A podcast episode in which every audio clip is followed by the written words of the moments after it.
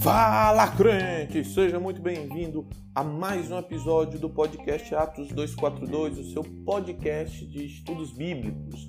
Eu sou o Pedro Henrique e esse episódio tem como objetivo te ensinar a conhecer mais sobre Jacó e encerrar a história dele, beleza? Fica ligado que o episódio hoje está recheado de assunto interessante e se você quiser o transcript, o roteiro, as notas que eu tenho aqui sobre o episódio, me manda um e-mail que eu te encaminho esse transcript, tá bom? O e-mail está aqui na descrição do podcast. E sem mais delongas e enrolações, bora pro episódio que ele tá show de bola. Valeu!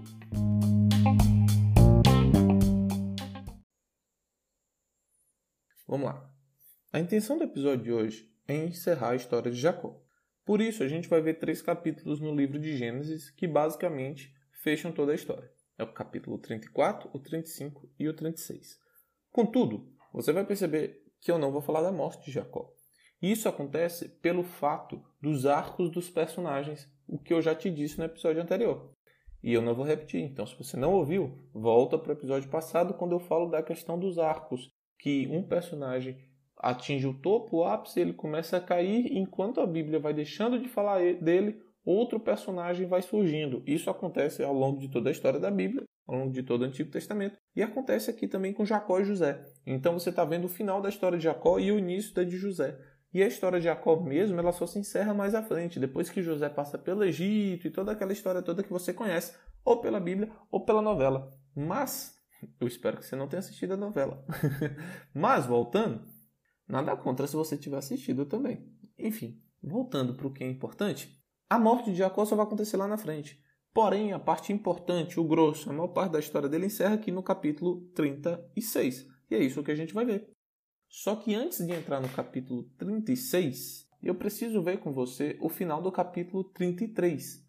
Por que, que eu preciso ver com você o capítulo 33 antes de entrar no 34, no 35 e no 36? Porque o capítulo 33, apesar de eu não ter falado no episódio passado, porque ele basicamente trata da reconciliação dos dois irmãos, Isaú e Jacó, ele vai te situar e vai preparar um ambiente para o que vai acontecer no 34. E o que acontece no 34 puxa o 35, que puxa o 36.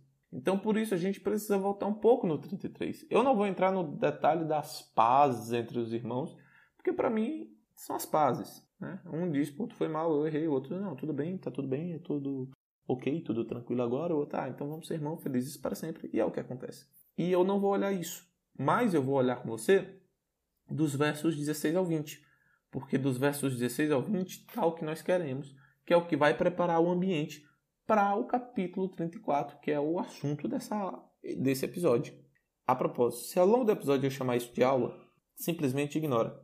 Entenda como episódio. Acontece aqui, isso já foi uma aula um dia, e aí eu fico na cabeça todo o tempo chamando de aula. Então, eu vou ler para você do versículo 16 ao 20 do capítulo 33 de Gênesis e vou te situar onde a gente está. Então vamos lá. Naquele dia, Isaú voltou para Seir. Que dia? No dia em que ele fez as pazes com Jacó. Jacó, todavia, foi para Sucote, onde construiu uma casa para si e abrigos para o seu gado. Foi por isso que o lugar recebeu o nome de Sucote. Um parênteses aqui, talvez sua Bíblia não tenha, a minha não tinha dizendo, então eu vou te explicar. Por que, que o nome é Sucote? Porque Sucote em hebraico significa abrigos. E ele construiu abrigos. Então, voltando para a leitura no versículo 18 agora. Tendo voltado de Padã Aram, Jacó chegou a salva cidade de Siquém, em Canaã, e acampou próximo da cidade. Por cem peças de prata, comprou dos filhos de Amor, pai de Siquém, a parte do campo onde tinha armado o acampamento. Ali edificou um altar e lhe chamou El Elohi Israel. Então vamos lá. Por que, que eu li esses cinco versículos aqui? Porque a passagem deixa muito claro que Jacó está armando acampamento. Mais do que acampamento, ele está praticamente estabelecendo moradia, já que ele comprou um pedaço de terra para ele. E por que que isso é importante? Porque essa não era a direção de Deus para a vida de Jacó. Se você voltar um pouco a, a Bíblia, se você voltar um pouco as páginas, você vai chegar em Gênesis 31 e você vai ver que no versículo 3, a ordem que Deus deu para Jacó foi: volte para a terra de seus pais e de seus parentes e eu estarei com você. Ou seja, Deus mandou ele voltar para junto do pai, para onde o pai estava. E ele parou em Siquém, ele parou no meio do caminho. E é claro que haveriam paradas no meio do caminho para descanso.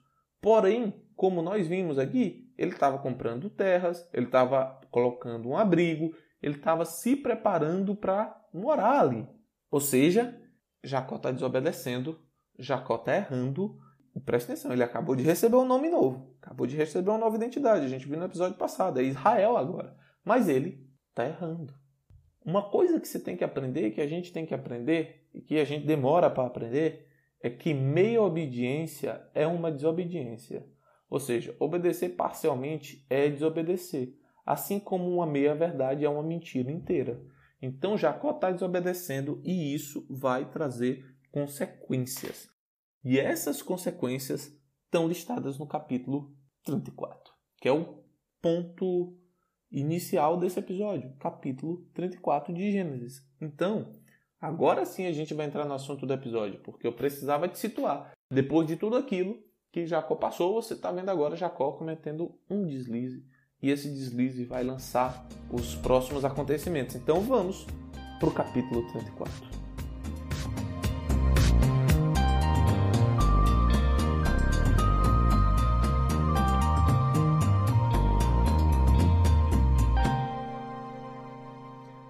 Gênesis 34, e eu vou ler o capítulo inteiro para você, então você não precisa ficar perdido, porque eu irei ler para você todo o capítulo. Diz o seguinte: Certa vez, Diná, a filha que Lia dera a Jacó, saiu para conhecer as mulheres daquela terra. Siquém, filho de Amor, o Evil, governador da região, viu-a, agarrou-a e a violentou. Mas o seu coração foi atraído por Diná, filha de Jacó, e ele amou a moça e falou-lhe com ternura.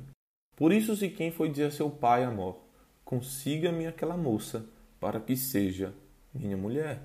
Quando Jacó soube que sua filha Diná tinha sido desonrada, seus filhos estavam no campo com os rebanhos, por isso esperou calado até que regressassem. Então Amor, pai de Siquém, foi conversar com Jacó. Quando os filhos de Jacó voltaram do campo e souberam de tudo, ficaram profundamente entristecidos e irados, porque Siquém tinha cometido um ato vergonhoso em Israel, ao deitar-se com a filha de Jacó, coisa que não se faz.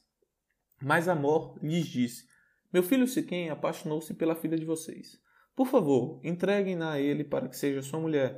Casem-se entre nós, deem-nos suas filhas e tomem para si as nossas. Estabeleçam-se entre nós. A terra está aberta para vocês, habitem-na, façam comércio nela e adquiram propriedades. Então Siquém disse ao pai e aos irmãos de Dinar: Concedam-me este favor, e eu lhes darei o que me pedirem. Aumentem quanto quiserem o preço e o presente pela noiva, e eu pagarei o que me pedirem. Tão somente me deem a moça por mulher. Os filhos de Jacó, porém, responderam com falsidade a Siquém e a seu pai Amor, por ter Siquém desonrado Diná, a irmã deles.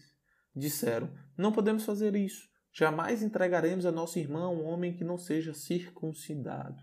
Seria uma vergonha para nós. Daremos nosso consentimento a vocês com uma condição: que vocês se tornem como nós, circuncidando todos os do sexo masculino.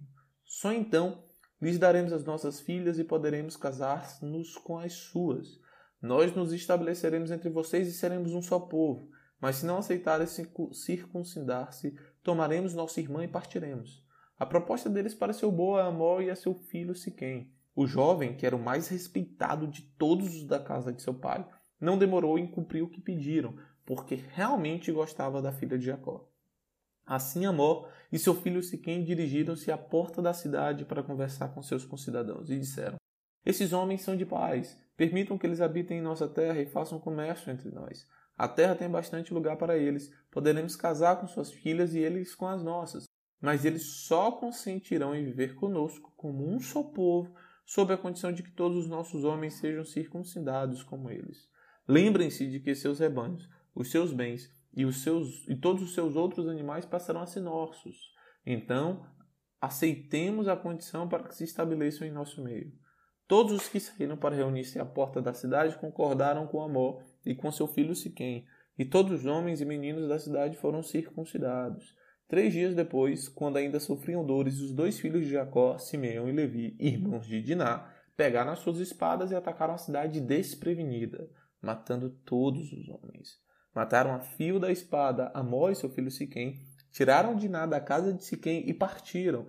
Vieram então os outros filhos de Jacó e, passando pelos corpos, saquearam a cidade onde sua irmã tinha sido desonrada. Apoderaram-se das ovelhas, dos bois e dos jumentos e de tudo que havia na cidade e no campo.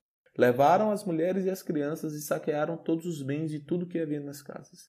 Então Jacó disse a Simeão e Levi: Vocês me puseram em grandes apuros, atraindo sobre mim o ódio dos cananeus e dos fariseus, habitantes dessa terra. Somos poucos, e se eles juntarem suas forças e nos atacarem, eu e minha família seremos destruídos. Versículo 31, o derradeiro diz: Mas eles responderam: Está certo ele tratar nossa irmã como uma prostituta? Uau, né? Muita coisa nesse capítulo. Então, deixa eu resumir um pouco antes de eu te explicar o que está por trás dessa história. Só um detalhe antes de eu iniciar qualquer coisa a respeito disso. Se você tem acompanhado os episódios, você está vendo que eu pego a história e explico uma história. Pego uma história e explico uma história.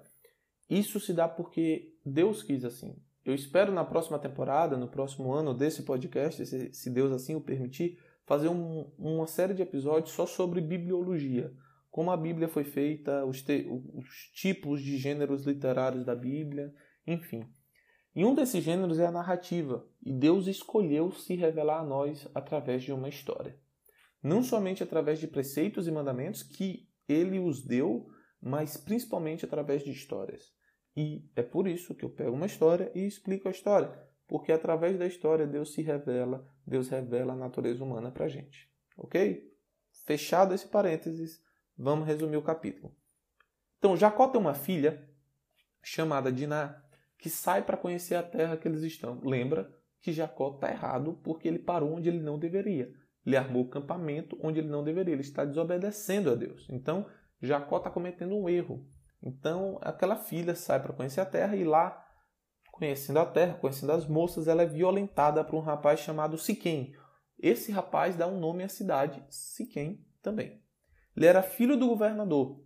Só que Siquém violentou Diná, mas se apaixonou e resolve pedir ao pai que ele fale com o pai de Diná, Jacó, para que ela se case com ele. Então eles vão para a tratativa. A gente está aqui numa sociedade do Oriente Médio cujos costumes de corte envolve dote, envolve conversa entre as famílias. Os casamentos são arranjados. Os casamentos são arranjados, não é? Ah, eu me apaixonei, quero casar. Não, não é. Aqui a pessoa está mais pro exalta samba. Eu me apaixonei pela pessoa errada. É porque você apaixonou por alguém que não poderia casar com você. E é o que acontece aqui. Eles vão, só que na negociação do dote, das condições do casamento, os filhos de Jacó impõem uma condição que é: vocês têm que se circuncidar. Só que a palavra diz que eles responderam com falsidade. Isso está no versículo 13. Eles falaram de maneira mentirosa. A proposta pareceu boa para Siquém, para o seu pai, Amor, que não foi só boa para os dois, que eles acharam que era boa para todo mundo se todo mundo fosse circuncidado, para que houvesse um só povo. Enquanto os homens ainda estavam se recuperando da cirurgia de circuncisão, dois filhos de Jacó, Simeão e Levi, entram na cidade, matam todo mundo, os outros filhos vêm depois e saqueiam a cidade. Enfim, tudo é destruído. Jacó fala: Cara, vocês vão trair o ódio dos cidadãos sobre mim. Eu sou pouco, eu sou fraco para enfrentá-los, nós vamos ser destruídos. Os dois rebatem. A gente ia deixar que nossa irmã fosse tratada como uma prostituta, e aí a gente para. E aqui vão as explicações. A primeira, os erros de Jacó. Esse capítulo é uma consequência direta do erro dele, porque se ele não tivesse parado onde ele não deveria, a filha não teria sido violentada. Então, erro 1 um de Jacó. O segundo, ele está perdendo controle sobre seus filhos. Isso vai ficar claro depois, porque você vai ver os filhos fazendo coisas que Jacó desaprovava, porque Deus desaprovava as coisas que os filhos faziam, como o que eles fizeram nesse capítulo. E fica claro ao longo do capítulo que ele não está tendo controle sobre os filhos, porque se você prestar bem atenção, no versículo 13, que é quando eles pedem a circuncisão, são os filhos que pedem a circuncisão. São os filhos que tomam a dianteira das negociações e não o pai, não o patriarca. E os filhos agem pelas costas do pai. E você vai ver, logo depois, se você ler o capítulo 35, o capítulo 35, que é imediatamente após esse acontecimento, não fala de Jacó punindo os filhos. E não só isso, o versículo 31 do 34, Jacó é pego, como a gente diz aqui no Piauí, na curva. Ele vai dizer: olha, vocês fizeram uma atrocidade, a gente vai agora ter que enfrentar o povo dessa região. E eles basicamente dizem: quer dizer que o senhor prefere que nossa família seja desonrada? O senhor não ia fazer nada?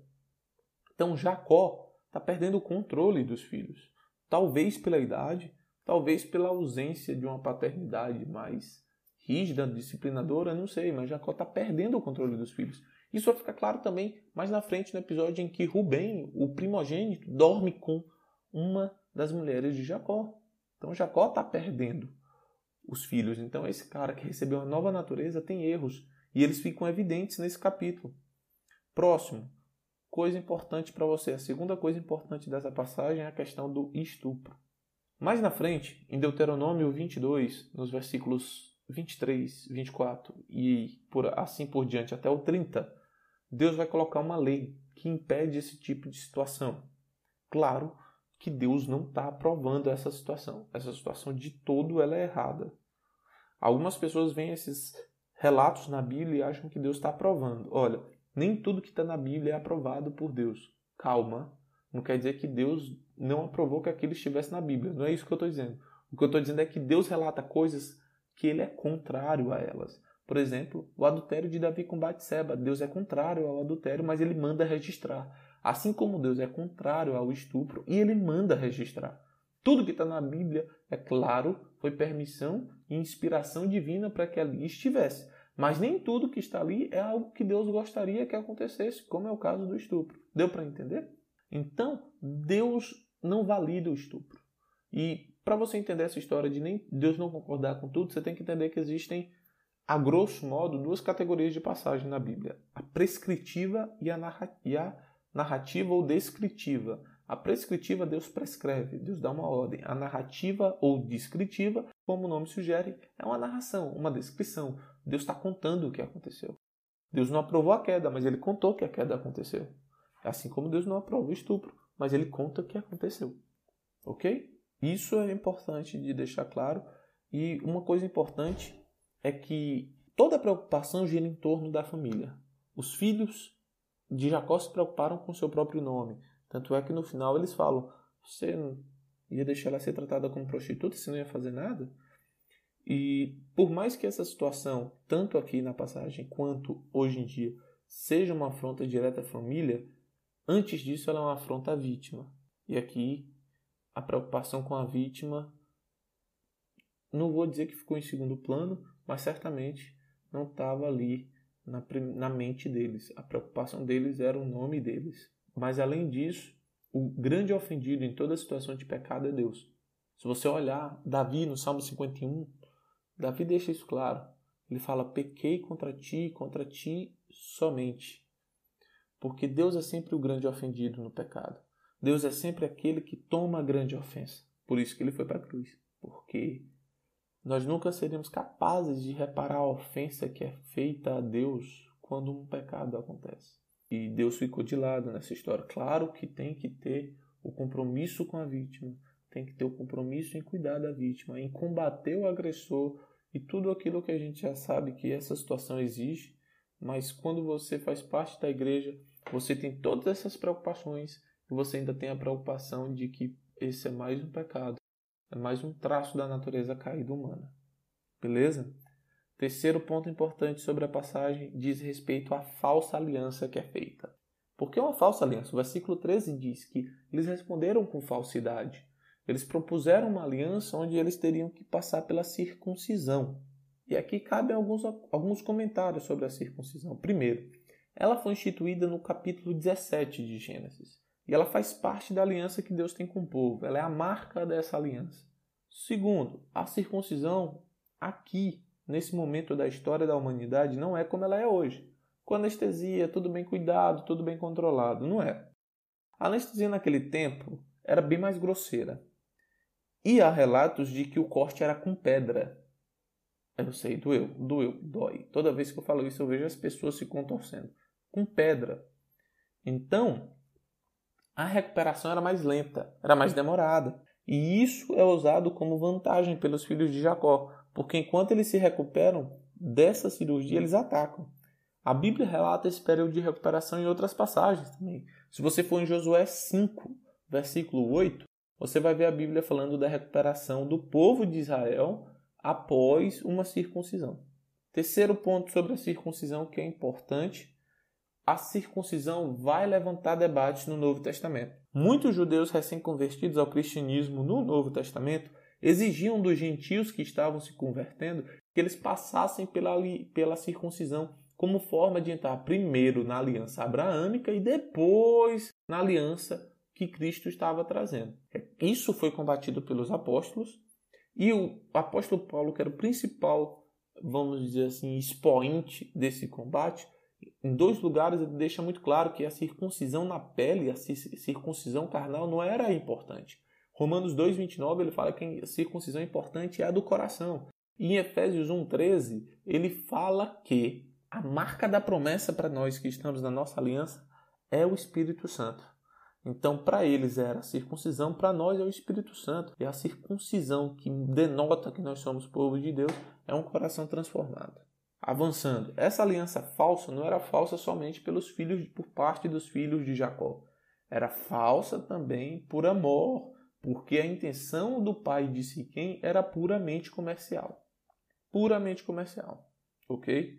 Então eles também, eles não, ele Amor tinham como interesse o money, money, money, o show me the money. E aqui algumas ironias ou fun facts, como eu coloquei aqui no meu script. Primeira ironia dessa passagem: Levi e Simeão, que são os caras que atacam, né? Eles principalmente atacam porque eles eram irmãos de pai e mãe de Diná. Mas Levi é quem vai dar origem à tribo sacerdotal. E o interessante é que a tribo sacerdotal tinha como papel reconciliar homens com Deus. Esse cara não parece muito alguém que reconcilia, né? Vai lá e mata todo mundo. Segunda ironia ou fun fact é que o nome Siquém, que é o nome do rapaz que violenta Diná, significa dar costas ou dar de ombros. Já o nome Diná aponta para justiça. Então é interessante porque Siquém deu de ombro, deu de costas para o que seria reto e justo. Terceira ironia, o cara mais correto na história, aparentemente, era Siquém, porque resolveu assumir o erro e resolveu repará-lo casando com a moça, seguindo a lei que Deus colocaria no futuro. E aí você vê o quão zoado, o quão bagunçada é essa situação. Siquém não está certo de jeito nenhum. Mas ele é quem ainda busca alguma reparação e correção na situação toda. Os outros só buscam piorá-la. E o último ponto que eu quero chamar a atenção aqui, aliás, o penúltimo, a respeito dessa falsa aliança envolvendo a circuncisão, é que os filhos de Jacó fazem uso da religião com falsos pretextos. E você já viu isso? Você vê isso todos os dias. Pessoas que usam a fé e usam a religião e ritos sagrados visando o ganho próprio, visando às vezes até um mal contra o outro. Aqui está acontecendo a mesma coisa. Eles estão usando a religião com um pretexto falso, um pretexto errado. E por fim, sobre essa passagem, a gente tem a repreensão de Jacó é muito estranha, porque ele não se preocupa com a filha, que é a grande vítima nessa história, é a filha, é quem mais sofreu, é quem precisava do cuidado. Ele não se preocupa com Deus, ele não se preocupa com os filhos, ele se preocupa consigo mesmo ele fica preocupado com duas coisas: que a reputação dele vá por água abaixo e fica preocupado de ser atacado pelos outros povos vizinhos ao saberem do que aconteceu. E onde é que ficou Deus? Onde é que ficou o pecado cometido? Onde é que ficou a filha que estava violentada? Tudo isso foi para o ralo, porque Jacó não olhou para essas coisas. Jacó estava olhando para si. Então, toda essa história é errada. Toda essa história aponta para uma falha de caráter, uma falha de religião no sentido original, de religar e de reconectar-se, de restabelecer uma conexão com Deus. Porque o cara tinha tido um encontro com Deus, mas ele ainda não havia sido completamente transformado. Ele ainda não havia percebido o mal que estava no coração dele e dos outros. Então, toda a situação é complicada. As partes ofendidas não tiveram o olhar voltado dos outros voltado para elas. Quem são as partes verdadeiramente ofendidas? Diná, que foi quem sofreu o estupro, não teve um cuidado com ela, e Deus, que sempre é a parte ofendida quando há pecado. E o interessante é que essa família, mesmo sendo esse caldo de disfuncionalidade, é a família que Deus vai usar para trazer o Messias. Isso deve acender esperança na gente. Porque você pode não cometer erros tão hediondos e complicados quanto esse, mas com certeza você tem alguns esqueletos no armário. Você tem alguns erros. E esses erros não são impeditivos de que Deus te use, desde que você se arrependa. E graças a Deus que Deus é misericordioso e nos dá, nos dá chances para o arrependimento. A gente vê essa confusão e você pode pensar, cara, é só porque ele não continuou o caminho. Em parte, sim, diretamente, vamos dizer, mas existe algo agindo por trás, existe algo no coração. E é isso o que o próximo capítulo vai mostrar pra gente. Então, aqui eu já expliquei o 34 de Gênesis, bora pro capítulo 35.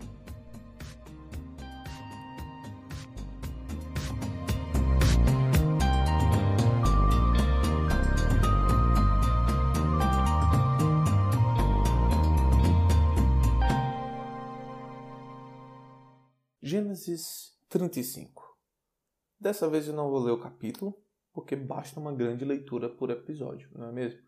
Eu vou só listar os versos e vou falar, ler aqui para você os versos importantes, tá? Mas, a priori, o, o, o capítulo 35 ele vai te explicar o porquê dessa confusão toda do capítulo 34. E ele vai trazer para gente algumas coisas importantes na história do povo judeu. Então, vamos começar no versículo 1 do capítulo 35 de Gênesis. Diz assim: Deus disse a Jacó: Suba a Betel e estabeleça-se lá, e faça um altar ao Deus que lhe apareceu quando você fugia do seu irmão Esaú.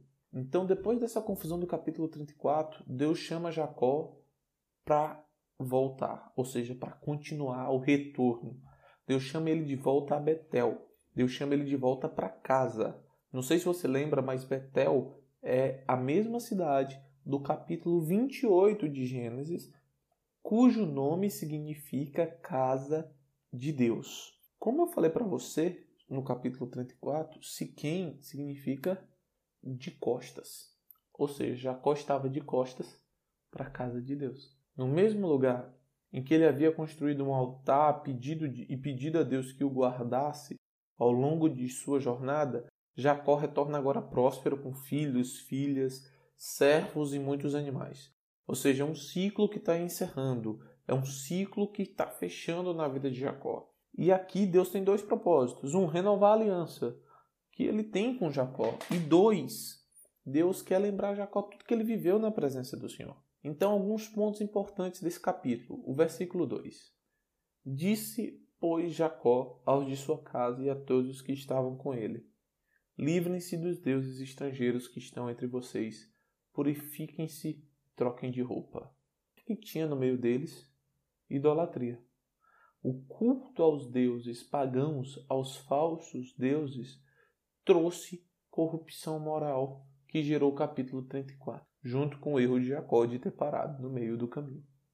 É por isso que quando eles fazem tudo que eles fazem no capítulo 34, eles não estão se preocupando com Deus. Eles não estão se preocupando com o próximo, eles estão preocupados consigo mesmo, porque a idolatria. Você já ouviu a expressão você se torna aquilo que você adora? Basicamente é aquilo que está acontecendo.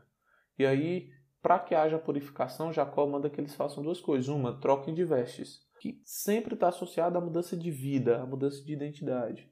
E dois, lancem os ídolos fora. E aqui cabe te lembrar que esses ídolos vieram através de uma pessoa, vieram através de Raquel. Olha só, veja você, a pessoa que Jacó mais amava, a mulher que ele mais queria ter filhos, a mulher pelo, pela qual ele trabalhou 14 anos de graça, foi responsável por trazer a idolatria. Se você olhar em Gênesis 31, nos versículos 30 ao 34, você vai ver que ela roubou os ídolos da casa do pai e os trouxe consigo. E aquilo que era de uma pessoa se proliferou. E todos tinham. Detalhe: fala que esses ídolos foram todos enterrados junto a um carvalho, junto a uma árvore. Está no versículo 4 do capítulo 35. Tem uma teoria que diz que mais tarde essa árvore vira um ponto de idolatria, Que teoria é essa? É uma teoria que está baseada numa passagem em Juízes. Juízes, capítulo 9, dos versículos 34 ao 37, você vai ver uma história e você vai ver que eles estão próximos a Siquém, essa mesma cidade, e fala que um grupo de pessoas está vindo do carvalho dos adivinhadores. Veja só, se não é muita coincidência, uma árvore onde ídolos foram enterrados, depois mais na frente uma árvore que é o dos adivinhadores. É muito provável que seja a mesma árvore. É porque carvalhos vivem por séculos e séculos e séculos. E pode ser que até nem fosse a mesma árvore, mas o mesmo ponto. Porque alguém um dia achou os ídolos e, meu Deus, aqui tem deuses. Entendeu? Então tem uma teoria que diz que essa árvore é essa mesma em juízes. E a purificação passa por isso, pela mudança de vestes e pela, pelo lançar dos ídolos fora. Uma coisa interessante é que Jacó estava ciente dessa idolatria e não tinha feito nada. Porque o versículo 4 fala até dos brincos. Ou seja, Jacó via todos os dias e não tomou nenhuma decisão, nenhuma atitude a respeito disso. Beleza? Depois dessa purificação, Deus no versículo 5 vai falar sobre proteção. Porque no capítulo anterior você viu que Jacó terminou com medo. No versículo 5 vai dizer assim: Quando eles partiram, o terror de Deus caiu de tal maneira sobre as cidades ao redor que ninguém ousou perseguir os filhos de Jacó. Ou seja, Deus cuidou dos problemas. Mas se você voltar para a aliança que Deus fez com Abraão, Deus já tinha garantido proteção. Jacó não precisava ficar com medo de ninguém. Deus iria protegê-lo. E essa passagem de Deus fazer o terror cair sobre os povos ao redor me lembrou de outras. Deuteronômio 28, quando Deus fala das bênçãos, ele fala sobre os inimigos terem medo. Deuteronômio 2, 25 também fala que os povos tinham medo de Israel. Em Josué, quando Josué vai conquistar Jericó, Raabe fala que a cidade inteira está com medo. Então, várias passagens acontecem de Deus fazer os inimigos terem medo. Gideão, quando vence a batalha, também os caras têm medo de Gideão. Deus lança medo nos adversários porque era uma das promessas para Abraão. Deus também vai renovar nesse capítulo 35 a aliança e as bênçãos que ele tem com Jacó. Primeiro, no versículo 10, ele vai dar a nova identidade de Israel. No versículo 11, você vai ver uma bênção muito, muito, muito semelhante à bênção que Deus dá sobre a humanidade em Gênesis 3. Fala sobre dominar, sobre multiplicar-se. Logo, se Deus está repetindo aquela bênção, Deus está te mostrando o quê? Essa família, por mais disfuncional que seja, é que eu vou usar para construir um povo novo, uma nova raça de pessoas para mim. Isso deve te alegrar, porque é graça. Eles não tinham nada que os credenciasse ou os fizessem merecedores, mas a graça os alcançou. E pela graça, Deus fez dele uma grande, deles uma grande nação. E pela graça, Deus nos alcança, Deus nos salva. Amém? E no versículo 12 você tem a promessa que Deus tinha feito a Abraão e a Isaac sendo derramada sobre Jacó. Interessante você perceber que no versículo 13 Deus estava presente fisicamente, uma teofania aconteceu ali. E nos versículos 14 e 15 você tem Jacó derramando uma bebida sobre o altar. Isso mais na frente vai ser uma oferta que Deus manda que exista. Deuteronômio 28, versículo 7, Deus vai falar de um tipo de oferta que envolve uma bebida forte, uma bebida bem feita. Isso prefigura duas coisas. Primeiro, o vinho e o sangue de Cristo, claro. E em segundo lugar, a entrega do nosso melhor a Deus no altar. Amém? Então fica aí com essas duas coisas. E para finalizar o capítulo 35, tem algo super, super importante, que é a morte de Raquel. Meu Deus, como a morte de Raquel é tão importante? Ela é importante porque ela ressalta duas coisas. A primeira, o papel que Jacó tem. Porque se ele falhou antes em não controlar os filhos, em a filha ser violentada e ele não fazer nada, agora ele dá uma dentro, como a gente fala, faz um golaço. Porque quando Raquel está morrendo, o filho que ela tem, ela dá um nome para ele. Ela bota Benoni, que significa filho do meu sofrimento. Jacó entra e diz: Não, o nome dele vai ser Benjamim filho da minha mão direita. Filho do sofrimento ia marcar aquele menino. Ele ia trazer a memória das pessoas ao redor dele a morte da mãe. Ele ia ficar marcado por um evento drástico, um evento triste, um evento trágico. Jacó interfere nessa história. E esse é o papel do pai.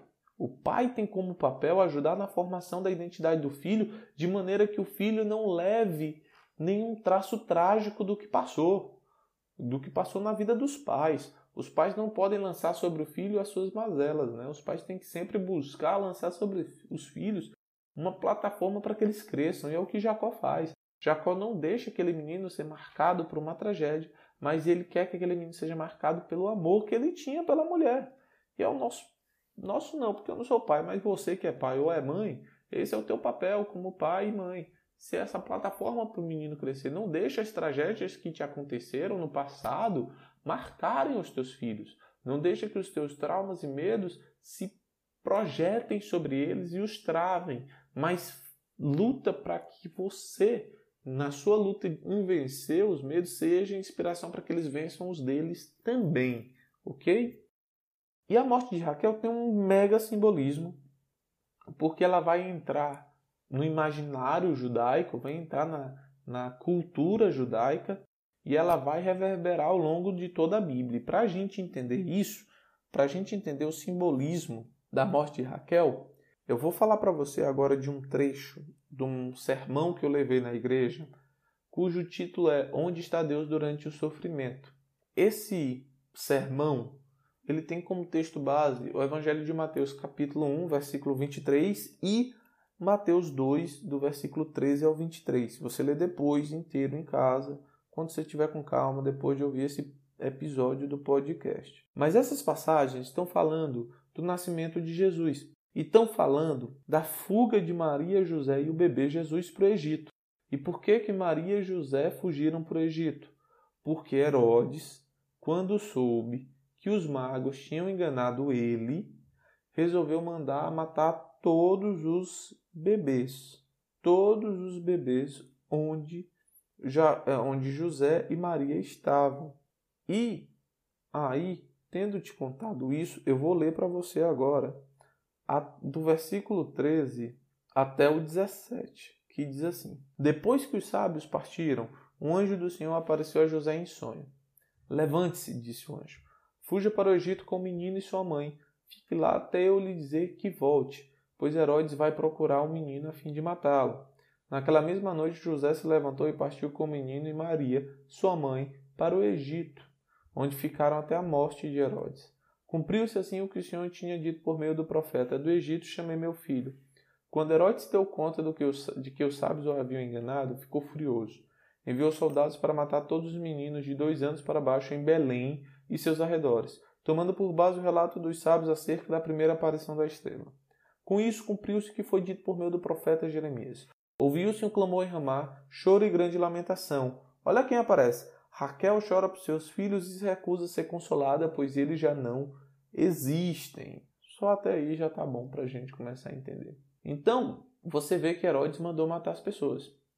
Mata as pessoas não, os bebês em Belém. Segundo registros arqueológicos, é possível estimar algo entre 25 e 55 crianças sendo mortas naquela noite em Belém. É muita gente, é muita família sendo dilacerada numa noite só. Mas Mateus quer mostrar que Deus responde mesmo em meio a esse terrível sofrimento. Como? Ele cita uma passagem do Antigo Testamento. Ele fala não sobre algo que iria acontecer no futuro, mas sobre algo que aconteceu no passado. Ele fala sobre o profeta Jeremias e ele está citando uma passagem muito específica do profeta Jeremias. Jeremias 31, do 15 ao 17. Em Jeremias 31, 15 ao 17, diz assim: Assim diz o Senhor: ouve-se um clamor em Ramá, angústia profunda e pranto amargo. Raquel chora por seus filhos e se recusa a ser consolada, pois eles já não existem. Agora, porém, assim diz o Senhor: Não chore mais, pois eu a recompensarei por seu choro, diz o Senhor. Seus filhos voltarão à terra do inimigo, a esperança para o seu futuro, diz o Senhor. Seus filhos voltarão para a sua terra. Quem que está chorando de novo aqui em Jeremias? Raquel. Aí presta atenção, porque se tu entender essa citação de Jeremias, você vai entender o que acontece com Maria e vai entender porque que a morte de Raquel tem um significado especial. Quando Jeremias fala essa passagem que eu acabei de ler para vocês, do capítulo 31, ele estava vivendo o momento mais trágico da história de Israel, o exílio para a Babilônia. O país estava destruído, templo derrubado, pessoas foram reunidas iam ser enviadas para o exílio. Essa era a prática da Babilônia quando ela conquistava uma terra. Ela reunia as pessoas e espalhava para que aquela terra não voltasse a se rebelar. E essas pessoas são reunidas num lugar muito específico quando a Babilônia conquista Israel. Sabe como é o nome? Ramá. Só que Jeremias cita uma pessoa, Raquel. Então, como é que a gente relaciona as três passagens? Mateus, com Maria e José fugindo de Belém e os bebês sendo mortos. Jeremias, falando sobre o povo sendo deportado para o exílio. E a morte de Raquel. Bom, vamos começar com a morte de Raquel em Gênesis 35 e o Evangelho de Mateus. A relação é, em primeiro lugar, geográfica. Raquel morre nos arredores de Belém e Maria está fugindo aos, nos arredores de Belém com as crianças morrendo em Belém. Agora, as três se relacionam por um sentido, vamos dizer assim, poético. Há uma questão de esperança e sofrimento nas três passagens. Raquel, quando ela morre, ela está sofrendo. Claro, né? Está morrendo, ela está sofrendo. E é uma questão de medo do que vai acontecer com aquele filho. Existe muita dor naquela situação. Quando você vai para Jeremias, Raquel já está morta há séculos. Porém, a Raquel, o sentido figurado é a terra, é, a, é, a, é Jerusalém, né? Muitas vezes você vai ver Deus se referindo a Jerusalém como uma mulher, como uma pessoa. E é essa Jerusalém que chora pelos filhos que são tirados dela, assim como Raquel não teve a oportunidade de cuidar de seu filho que foi tirado dela pela morte. No caso de Jeremias, os filhos é que estão, entre aspas, morrendo, eles estão sendo separados da mãe que é a terra, vamos dizer assim. Eles estão indo para o exílio e sem esperança. Com Maria acontece algo semelhante, porque as mães estão chorando em Ramá porque seus filhos estão sendo tomados dela. A diferença nas três passagens é que para Raquel não teve esperança porque ela morreu, porém Jacó interveio e mudou a história do filho. Em Jeremias, Deus fala que há esperança para o futuro mesmo em meio ao exílio, apesar do povo não enxergar. Já com Maria, a grande, vamos dizer assim, mudança é porque a esperança que tem naquela situação, com os bebês morrendo, com aquela situação caótica, é que Deus está nos braços de Maria. Enquanto que Raquel teve seus filhos arrancados de seus braços e ela faleceu. Enquanto que em Jeremias a terra viu os seus habitantes serem arrancados para o exílio e não viam muita esperança. E Maria, apesar da morte dos bebês, Deus está muito presente, está nos braços de Maria. E assim, a morte de Raquel vira algo simbólico para o evangelista Mateus, para o profeta Isaías e para a gente. Por que, que é simbólico? Porque apesar de haver caos, sofrimento e dor, ainda há esperança, porque Deus está conosco. Isso é o capítulo 35. Para finalizar, vamos para o 36.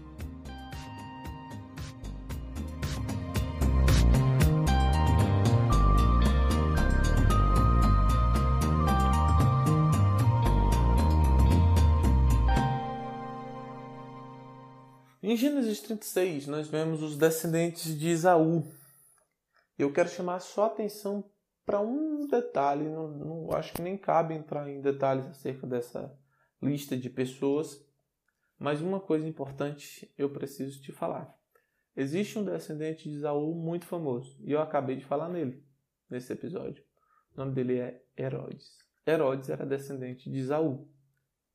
E o que é que a gente sabe? Que existe uma guerra e haveria uma guerra entre Esaú, Edom e Israel. E aconteceu.